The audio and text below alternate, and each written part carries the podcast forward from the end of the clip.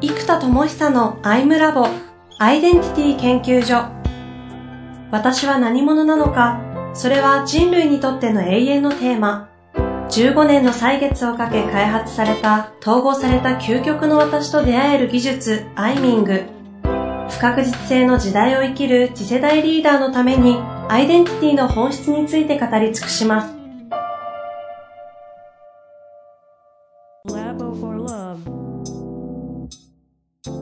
こんにちは、遠藤和樹です。生田智久のアイムラボアイデンティティ研究所。生田さん本日もよろしくお願いいたします。はい、よろしくお願いします。あの、Facebook を見たんですけど、はい、シリコンバレーに起業、移住するという発表があって、とんでもない意味ついてましたが。そうですね。はい。はい。あれは、はい。決めたんですね。そうですね。あの、まあ、これはずっと前から、えっと、テーマではあったんですが、はい。あまあねお、おこがましいながら僕の使命が人類の進化っていうことがやっぱずっとあって、うんうん、で、やっぱその人類に進化をもたらす発明家っていうのがやっぱり、なんだろうな、本当に言うだけでも自分の中でこうエネルギーが上がってくるし、うん。そこに本当に自分が到達できてるかどうかわからないけど、まあ、そこのこう入り口には立っているという、うん、まあ、大いなる勘違いと呼んでるんですが、この 大いなる勘違いは完全にできてるなと思っているので、うん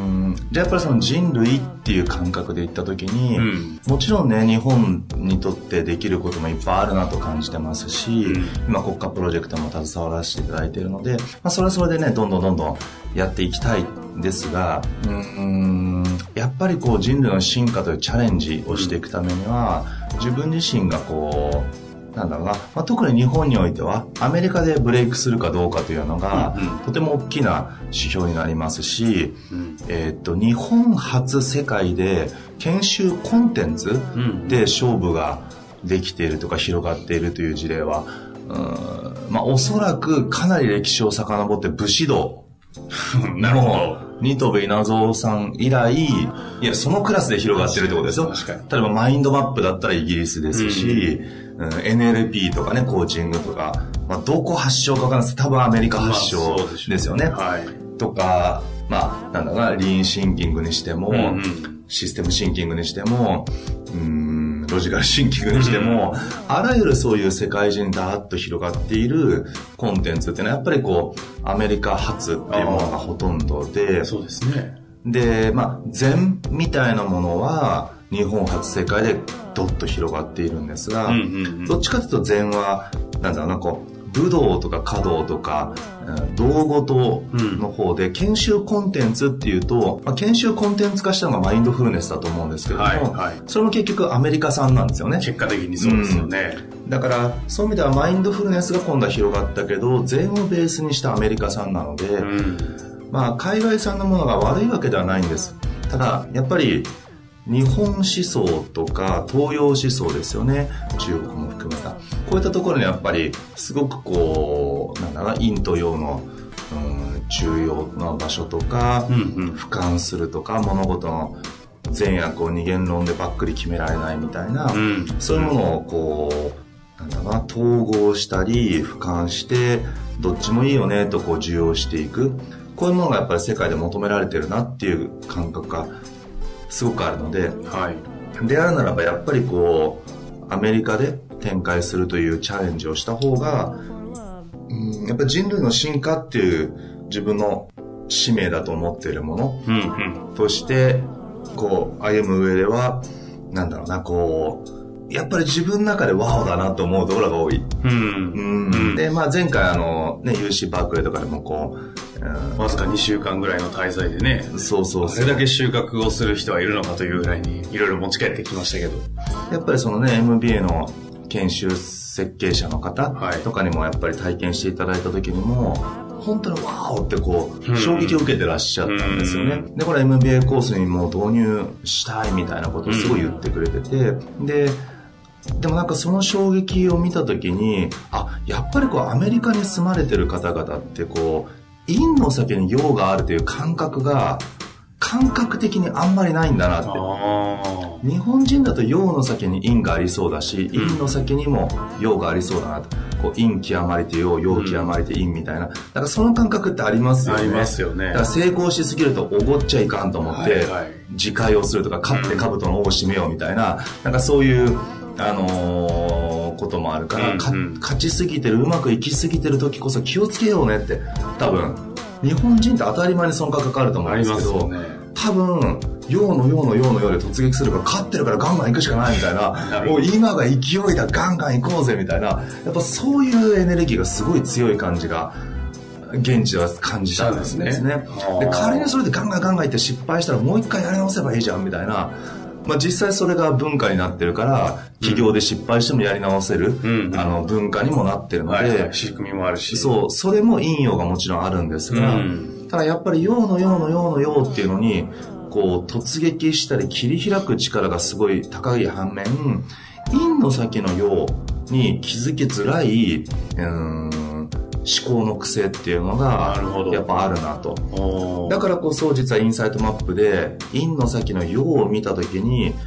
やっぱり日本でもそうなんですけど日本人でもそうなんですけど、うんうん、陽の陽の陽よりも陰の陰の陰の陽の方が、えー、望みレベルっていうと大体高いんです基本的には。だから陰極まって陽の方が陽の陽の場所よりもはるかに潜在的な望みであることが多いんですね、でこれアメリカ人の方でも同じ傾向が出てきてしかもその衝撃がアメリカ人の方の方がとにかくでかい。うん。でそれに気づいた時に。そうです。でもともとあのね言語を起こして、はい、あの使えるものにしなければいけないと思って、えー、可視化できるように全部設計したので、うんうん、まあ、それもね、えー、流行りやすいだろうなとも思ったのでもうこれは最初から世界っていうところにどう広げるかという感覚で進んでいった方が絶対いいなと思って、うん、日本国内のおそらく研修とかであればもう結構今営業してないにもかかわらず口コミで結構大手の会社さんからもオファーをいっぱいいただけてるので、うんうん、国内で展開することもまあもちろんやりたいことではあるんですが、うん、国内で一回基盤ができちゃうと、うん、なんだろうこう守るものとか継続するものがあるってありがたい反面、うんうん飛びにくくなるんですよね。今であれば、えっ、と、B2B とか、はい、まあ、国のプロジェクトありますけど、えっ、と、それを極限まで減らしてきてたので、うんうん、B2C の研修とか、僕がやってるプログラムとかスクールに関しては、まあ、ある意味僕の都合で調整が できるので、うん、日本の基盤ができる前に飛んだ方がいいと思って、あの、先に飛んじゃう。で、そうすると、どうやって海外にいながら基盤を作るかって前提しか考えないので、うんうん、自分がいて、例えばですよ、大手の会社さんから話が来て、それなりの規模の案件を頼まれて、いや、これどうしてもね、あの、1月にやってほしいなと。で、1月だったら、いや、例えばこう、この階層のちょうどね、マネージャー件数があって、多分予算がこう2000万ぐらいあって、うんうんうん、1月だったら、ぜひお願いしたいんだけどって、いや、しかもこれ、ね、まあ、ないかもしれないけど、まあ、すごく、もしかすると、もうぜひ、生田君でお願いしたいんだよ、なんて言われたら、分かりましたって言いたくなりますよね。うん、そうですよね。そうそうほんで、それはね、大きい案件であったりとか、はい、かつやっぱ信頼も嬉しいですし、お答えしたい気持ちも出てきますから、そうするとじゃあ、じゃあ1月のその案件終わったらシリコンバレー行こうみたいな思ってると、うんうん、またね、なんかこう、ね、じゃあ3月にとか4月にとか、1個入ると行きにくくなっていくので、うん、これはありがたいオファーも今あるんですが、一回飛んでから、あの、帰国のタイミングを決めて、そこに合わせていける方が、やっぱ陰と陽があるんですよね。うんうん、日本で基盤ができるという陽極まって陰で飛びづらくなるし、うんうん、今基盤がないというのは結構陰なんですよ。ちゃんと基盤作んなきゃいけないから。そうですよね、うん。でも基盤がないからこそ、あの、飛ぶ時に、こう、後ろ髪引かれるものが あまりないので、えいって、うん、行きやすいから。まだやっぱ若者って起業するには適切ですよね。うんうん、適切っていうか有利じゃないですか。はいはい、やっぱ失うものないから、うんうん、チャレンジで失敗したら、でも若者だったらもう頑張ったなと思って、例えば25ぐらいの若者がね、いや、一回会社作って潰したんすよって言ったら、そっかと思って、次何やんのとか、うん、いや、もう起業無理っすよとか言ってたら、いや、できるできる、やってるやってるやってるやってるとか言って、なんか、いい意味でこう、けしかけたくなっちゃう。うんうん、でもやっぱそれが大人になった方がより、あ、いろいろ知ってるのに、ああ、そっか、それやっちゃったか、みたいな、もうちょっと勉強した方がよかったんじゃないかなってやっぱ思われやすい気もするし、自分もそう思うし、周りもそう思うかもしれない。うん、から、やっぱり失うものがないっていうのは非常に強い。うん、うん、今はそういう意味では、もう、飛ぼうということですね。まあそれもね、失うものが少ないとはいえでも結構あると思いますけど、うん、命の火が踊り、魂の光が大笑いするほどの内なる花見祭りのですよね。そうそうそう。っていうところから見るなら、まあまあまあ飛ぶということなんでしょうね。やっぱね、命の火が踊るっていう瞬間が、もうね、魂の光が大笑いするは、もう結構ずっとそんな感じなんです。自分ど真ん中だと信じることずっとやってるし、内側からそれが内発的にぐんぐん溢れ出る感じはずっとあるんですね。ほうほうで、うちなら花火祭りも僕一人がそうっていう意味や、僕の講義中のスクールの最中の2日間とか合宿中とか、アイミングしてる時とか、その瞬間、一緒に場を共有できてる時には、その空気感を共有できるっていうのはあります。だから、その方々が研修後とか日常でもいつもそうであれるかっていうところに関しては、もっともっと仕組みや、うん、コンテンツ、やっぱコミュニティなんですよね。うんうん、究極コンテンツと仕組みでは限界があって、コンテンツとシステムとフィールドっていつも言ってますけど、このフィールドとしてのコミュニティや場が、うん、絶対に必要で、うん、だそれをもうちょっとちゃんと作り上げることができれば、あのー、なんだろうな、もっとみんながいつもうちな花火祭りになるなと思います。ただこの命の日が踊る感っていうのが、今自分のビジョンの中で自分に一番入りきってないエネルギーだと思ってるんです。ほう、そうなんですね。うん。うん、命の日が踊るってなんか僕のイメージだとね、あの、はい、それこそね、あの、まあ、ちょっと青春が分かりやすい。命の日が踊るまでいかない。命の日が揺らめくぐらいの感じでいくと、あの、やっぱりね、ウォーターボーイズとか、ルー。キーズみたいな昔の映画、うんうん、青春みたいに、うん、青臭く仲間と共にやりきろうぜ、みたいな、で、けんけんがかかりながら、やりきったぜ、おっしゃー、イェイみたいな、うん、こう感動するみたいな、ああいうちょっと青臭いものに、その火の灯り感があるし、うん例えば命の日が踊るレベルでいくと、登山家の方がエベレストに挑戦するとか、うん、やっぱオリンピックに限らずやっぱり本気で、あの、なんだろうな、生きてる方々、例えば一応選手なんかにもそういう感じをすっごい感じます。うん、本田選手とかね。もちろんそう、そういうスポーツだけじゃない、いろんな起業家の方々や、いろんなビジネスマンの方々、お会いする方々やそれを感じることもすごくあるんですが、うん、これやっぱ命の日が踊ってるっていうレベルは、なんだろうな、自分のある種の限界みたいなところ、つまり余力を余してるレベルではなく、うんうん、本当に限界値をより超えようとするような、かといっておそらく昔のように四六時中全力でやればいいかというとそういうわけじゃないと思うんですよ、うん、だから命の火を燃え尽くしちゃうからそうするとね。だけどやっぱり踊るっていう感じはもう思いっきり踊って踊って踊ってる感じだから思いっきり限界を突破するために突き抜けてるんだけども、うんうん、それと同時にちゃんとプライベートもあったりもう寝る日はぐうたら寝まくったりそういうのも全部含めて命の日が踊ってるってうん、自分の命を、うん、楽しんでるし、うん、出し尽くしてるし、うん、だこの命の日が踊ってるって感じが、なんか僕は最近ですね、うん、やっぱ発明家的にコンテンツを作っていくことや、うん、仕組みを作ることとかが、多少やっぱり長けてる面があるので、うん。かつやっぱ講演力とかね、はい、こうアイミングの技術とか、うん、いろんなことでこうある種こう、まあ本当にありがたいことに、まあね、引っ張りだこと言うとあれだけど、まあいろんなとこからオファーをいただけるので、うんうん、ある意味自分が限界に挑戦しなくても、それこそオファーに応えるだけでもね、まあそれこそお仕事とか全部埋まってしまうから、うん、なんかありがたいという側面と、おそらくなんか自分の中に、うん、緩みが出始めてる気も若干してるんです。緩み、うんまあ、大いなる勘違いっていうのは、僕は命の日が踊ってる時に出るやつなんですね。うん。だけど、なんだろう、中途半端な勘違いになってる。うん。感じがちょっとするんですあうん。なんか、あ、それなりにやってきたなとか、あ確かにインサイトマップすごい成果出たぞとか、うん。あんまりどこだすごいだろうとは思わないけど、なんだろうな。うん。やっぱりそれを見た方々が、まあ、ありがたいことに口々にこう皆さんはインサイトマップを見ると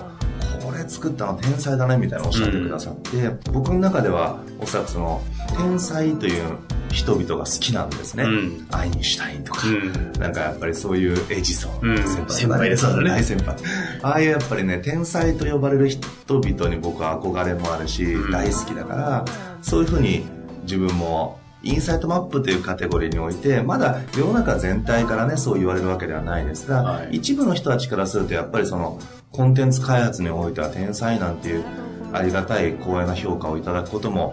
やっぱり非常に増えてきていて、うんうん、まあ、そりゃそうでしょうね。で、まあ、非常にありがたいです。うん、ありがたいんですが、ただ、とは言っても、エジソン先輩電球作って、世界中のイノベーションを起こしたじゃないですか。はい。アインシュタイン大先生とかもね、相対性理論とか作って、やっぱ世界中のインパクトやっぱり作ってますよね。うん、やっぱそういう大天才とか、そういう大賢人な先人たちの基準からすれば、うん、まあ大いなる勘違いという場所の僕は、そういう大賢人たちの大きな大きな広い土俵の隅っこにようやく立てたっていう気持ちは若干してるんです。うん、うん、巨人の足の裏と僕言ってますけど、あの、巨人の肩の上上に乗ってるってあのね、アインシュタイン大先生言いましたけど、はいまあ、肩の上に乗るまではまだ全然行ってないし、僕勉強はあんましないからね、あの、心理学書も哲学書も何も読まないから、うん、そういう意味ではもう知識は非常に浅い、あのー、わけです。だから、まあ、ただ、なんかね、やっぱり命の日が踊るって感じの、なんか、おわーってこうなんか、おわーって言って毎日歩んでる感じ、うん、なんか、おわーって言ってないですよ、今。なん、なんつうのかな、こう。まあ、ある種スッと穏やかでいけるし、うんうん、自分らしい、わーとか言って、わーは言ってるから、うん、わーを言ってて、だから、魂の光がお笑いするような、わお感はあるんだけど、なんか、わーって燃える感じ。命の日が踊らないんですね。踊るって、僕はあんまりの踊りとかしないし、みんなでわーって踊る場にも行かないですけど、でもなんか、あの、ライブの時のわーみたいな感じとか、うん、そう、ああいう感じかな。あの、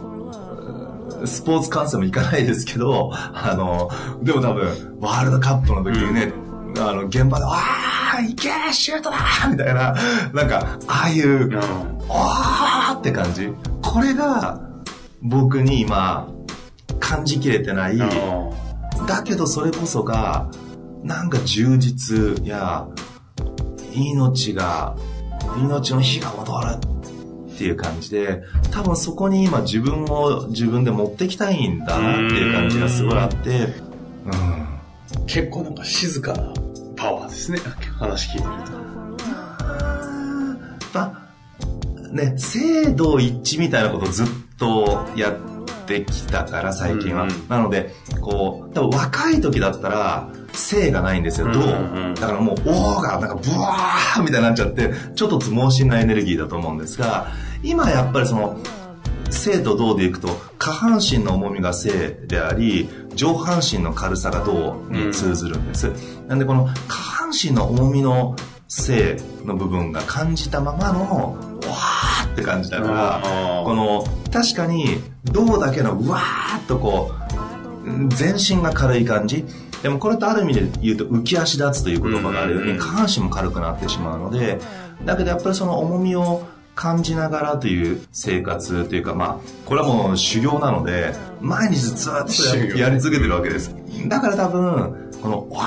ーって踊ってる感じだけど、穏やかさっていうのを感じていただいたらかもわかんないですね。ああ、なるほど。いや、はじめね、あの、移住の Facebook を見て、今日お会いしたので、結構なんか、どうエネルギーが強いのかと思ったら、全然そんな雰囲気じゃなかったので、今日ここで聞いて、ああ、納得ですよ。なるほどね。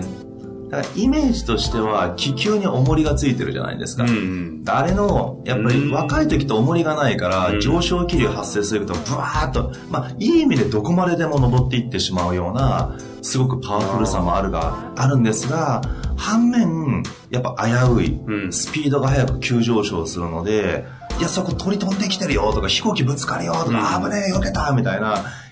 それガーって登っていくじゃないですか。うん、やべ、登りすぎたみたいな。戻れねえみたいな。空気がねえとかなんか、まあ、そうやってなんかもう危ないことを何度もやって墜落しそうになったりしながら、なんかやっとたどり着いたねみたいな。やっぱり、なんだろうな、うん、アドベンチャーな感じ？うん、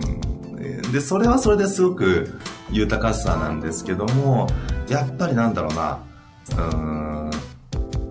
大冒険家とかになってくると、なんだろう、こう、危うさをマネージメントしながら、マネージメントする能力があるからこそ、うん、もっと危ないことをするっていう、うんうん、そういう感じってありますよね。うんうん、だからなんか、今そういう本当に気球で大冒険するならば、やっぱり重りをちゃんとつけて、気球の操作性を上げて、最大限まで、えー、質を高めて、それで飛び立つっていうのが、やっぱり大人の大冒険の仕方だと思うので、なんかそういう意味で言うと、やっぱりこの制度一致の感覚というのは、精神的な感じとしては、すごい重要な気が僕は今、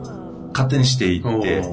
うん。これが正解かどうかってないんですよね。ただ自分の中でそれがいいなと今思ってるから、うんうん、そんな感じっていう感じですかね。まあね、陰と陽の統合を歌っている生田さんが陽のエネルギーだけで移住されるのもちょっと嫌ですからね。この人大丈夫かな、ね、まあ、ちなみに最後の方であの、うん、具体的な計画とかはまだ決まってないのかもしれませんけど、うん、向こうに行ってからはどんな感じのことをやろうっていうようなことはイメージされているのがだけ最後にシェアしていただきたいなと思うんですが。えっ、と、アイミングとアイダムのアイデンティティの統合を扱うと、やっぱり難易度が高すぎるし、可視化が難しいので、基本インサイトマップ、うんうん、深層心理を可視化するツールですっていうので、思いっきり展開して、現地にファシリテーターを育成して、現地でどんどんその人たちが仕事できるようにやっていくようにしようと思ってますね。うんうん、で、実はインサイトマップってアイデンティティの統合っていう物語の中では、全体の8分の1でしかないんですよ。だからそうすると8分の1の序章が広がって、実はハリー・ポッター一章みたいな感じで、なるほど。みんなこれインサイトマップを可視化できて、わおだねなんて広がってたら、実は第一章なんだみたいな、わー嘘みたいな、そういう入り口でしかなかったんだよっていうのは後で、なるほど。ね、伝わるような仕掛けにした方がいいかなと思ってます。あの、向こうに行ってからは、基本的には日本、日系系の会社とかっていうことええもう基本的には現地の企業。あ、そうなんシリコンバレーにっておそらく日系企業だけに提供するのは、すでに多分研修会社やってると思うんですよ。うんうんうん、じゃなくてやっぱり、現地の、それこそもう、なんだろうな、アップルとかグーグルとか、リンクトインとか、もう本当そういう現地の企業に導入するっていう動きを徹底してやろうと思ってます、ね、もうすでにシリコンバレーのね、方のハブの方とかには、つながりはもうあるようですけど。そうですね。まあ、実際に外資で活躍されている日本人の方とか、リスナーの方もいるようですし、ああ、聞いた方いればぜひね、もうぜひぜひ、皆さんいらっしゃる。で、いろいろご紹介いただけたらもう、全然知り合いいるって言ってもね、まだすごい少ないですから、うんとても助かりますね。そうですよね。はい。ぜひ、生田さんにご声掛けいただいてね、一緒に広げていただきたいなと思う次第です。いや、非常に、あの、夢のあるというかね、先の広がる面白い話でしたが、まあ、頑張ってくださいって言ってもおかしいですが、はい、次のコンテンツも楽しみにしておりますので、本日はありがとうございました、はい。はい、ありがとうございます。